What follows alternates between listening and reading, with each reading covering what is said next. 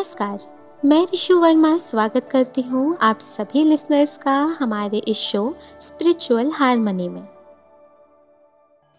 दोस्तों, ये है हमारा दूसरा एपिसोड और इन एपिसोड्स में हम कवर कर रहे हैं श्रीमद् भगवद गीता के कुछ ऐसे इंपॉर्टेंट श्लोक जिनको हम अपनी लाइफ में अप्लाई कर सकते हैं और अपनी लाइफ को और भी खुशहाल कर सकते हैं। दोस्तों, पहले एपिसोड में हमने गीता का इतिहास जाना था। गीता में कितने अध्याय हैं, कितने श्लोक हैं और क्यों गीता हमारे लिए इतनी इंपॉर्टेंट है। और हमने श्रीमद् भगवत गीता का पहला श्लोक भी जाना, जहाँ धृतराष्ट्र संजय से पूछते हैं कि धर्मभूमि कुरुक्षेत्र में युद्ध की इच्छा से इकट्ठे हुए मेरे तथा पांडु पुत्रों ने क्या किया? इस प्रश्न के बाद संजय धृतराष्ट्र को बताते हैं कि किस तरह दुर्योधन अपनी सेना का और पांडु सेना का निरीक्षण करता है और अपनी सेना का मनोबल बढ़ाता है। दोस्तों, आगे हमें पता चला कि किस तरह कुरु वंश के परम प्रतापी एवं वृद्ध पितामह ने सिंह गर्जना की सी ध्वनि करने वाले अपने शंख को उच्च स्वर में बजाया, जिसे सुनकर दुर्योधन को हर्ष हुआ।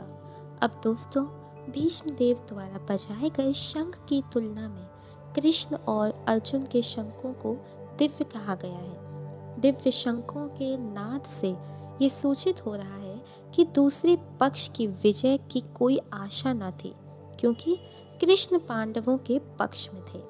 तभी भगवान श्री कृष्ण ने अपना पंचजन्य शंख बजाया, अर्जुन ने देवदत्त शंख तथा अति भोजी एवं अति मानवीय कार्य करने वाले भीम ने अपना पौंड्र नामक भयंकर शंख बजाया। युधिष्ठिर ने अपना अंत विजय नामक शंख बजाया तथा नकुल और सहदेव ने सुखोश एवं मंडी पुष्पक शंख बजाया। दोस्तों, आगे के श्लोक में बताया जाता है कि किस तरह इन शंखों की पवित्र ध्वनि ने धृतराष्ट्र के सभी पुत्रों के हृदय में डर उत्पन्न कर दिया था।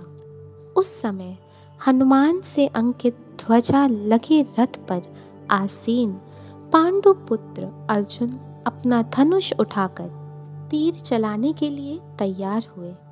तभी सामने युद्ध भूमि में, अपने भाइयों को देखकर, अपने सभी रिश्तेदारों को देखकर, अर्जुन के हाथों उनका बाण वहीं भूमि पर गिर गया।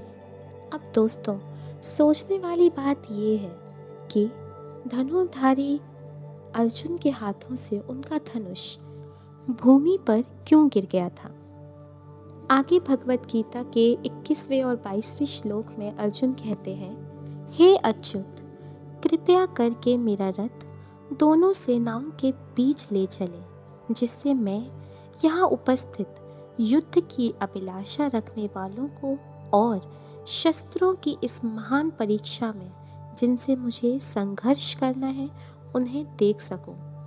दोस्तों, इस श्लोक में कई ऐसी चीज़ें हैं, जिन पर हमें गौर करना चाहिए पहले तो हमें ये समझना होगा कि अर्जुन ने भगवान श्री कृष्ण को अच्युत नाम से क्यों संबोधित किया है? तो जैसे कि हमें पता ही है कि महाभारत के युद्ध में भगवान श्री कृष्ण अर्जुन के सारथी बने थे। तो दोस्तों, कृष्ण तो स्वयं ही भगवान है तो उन्हें अर्जुन के सारथी बनने की क्या आवश्यकता? दोस्तों, यहाँ भगवान श्री कृष्ण हमें समझाना चाहते हैं कि किस तरह मित्रता निभाई जाती है। मित्रता की असली परिभाषा क्या होती है? यहाँ हमें भगवान श्री कृष्ण समझाते हैं कि किस तरह एक सच्चा मित्र अपने दूसरे मित्र को कठिनाई भरे समय में साथ देता है और कंधे से कंधा मिलाकर उसे उस कठिनाई से निकाल कर ले आता है। तो दोस्तों अब जानते हैं अच्युत का मतलब क्या होता है? क्यों अर्जुन ने भगवान श्री कृष्ण को अच्युत नाम से संबोधित किया था।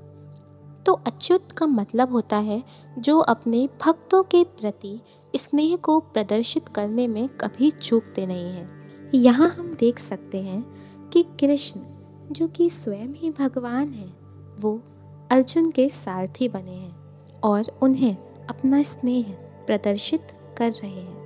अब दोस्तों, यहाँ एक चीज़ गौर करने वाली और भी है।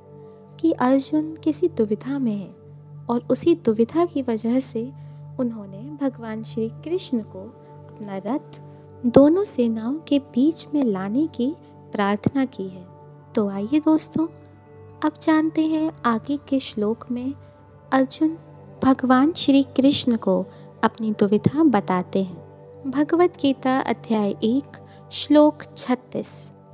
अर्जुन कहते हैं, हे गोविंद हमें राज्य सुख अथवा इस जीवन से क्या लाभ? क्योंकि जिन सारे लोगों के लिए हम उन्हें चाहते हैं, वे ही इस युद्ध भूमि में खड़े हैं। हे मधुसूदन, जब गुरुजन, पितृगण, पुत्रगण, पितामह, मामा, ससुर, पौत्रगण, साले तथा अन्य सारे संबंधी अपना अपना धन एवं प्राण देने के लिए तत्पर हैं। और मेरे समक्ष खड़े हैं तो फिर मैं इन सबको क्यों मानना चाहूँगा? भले ही वो मुझे क्यों ना मार डाले। हे जीवों के पालक, मैं इन सबों से लड़ने को तैयार नहीं हूँ। भले ही बदले में मुझे तीनों लोग क्यों ना मिलते हों। इस पृथ्वी की तो बात ही छोड़ दें। भला धृतराष्ट्र के पुत्रों को मारकर हमें कौन सी प्रसन्नता मिलेगी? तो दोस्तों इस श्लोक को सुनकर हमें ये तो पता चलता है कि अर्जुन बहुत विचलित हैं। उनकी इंद्रियाँ उनके वश में नहीं है। अब दोस्तों क्वेश्चन आता है कि इंद्रियाँ क्या होती हैं? दोस्तों, इंद्रियाँ होती हैं हमारे सेंसेस यानी कि यही सेंसेस हमें कुछ काम करने के लिए मोटिवेट करते हैं। अब वो चाहे गलत हो या सही, इन्हीं सेंसेस की वजह से हम सही और गलत में डिफ्रेंशिएट नहीं कर पाते हैं और गलत को अपना सही समझ बैठते हैं। तो गोविंद, यानी कि इंद्रियों के मालिक, यहाँ अर्जुन चाहते हैं कि जिस प्रकार कृष्ण सबकी इंद्रियों को तुष्ट कर देते हैं, उसी प्रकार वो अर्जुन की इंद्रियों को भी तुष्ट करें। दोस्तों, दूसरी इंपॉर्टेंट चीज़ जो इस श्लोक में है, वो है अर्जुन ने भगवान श्री कृष्ण को मधुसूदन नाम से पुकारा है। तो मधु नाम का एक राक्षस होता है, जो कि हमारी नॉलेज को, हमारी इंटेलिजेंस को हर लेता है। और जो इस राक्षस को मारता है, वो है सुदन, यानी कि मधुसूदन, जो कि भगवान श्री कृष्ण है।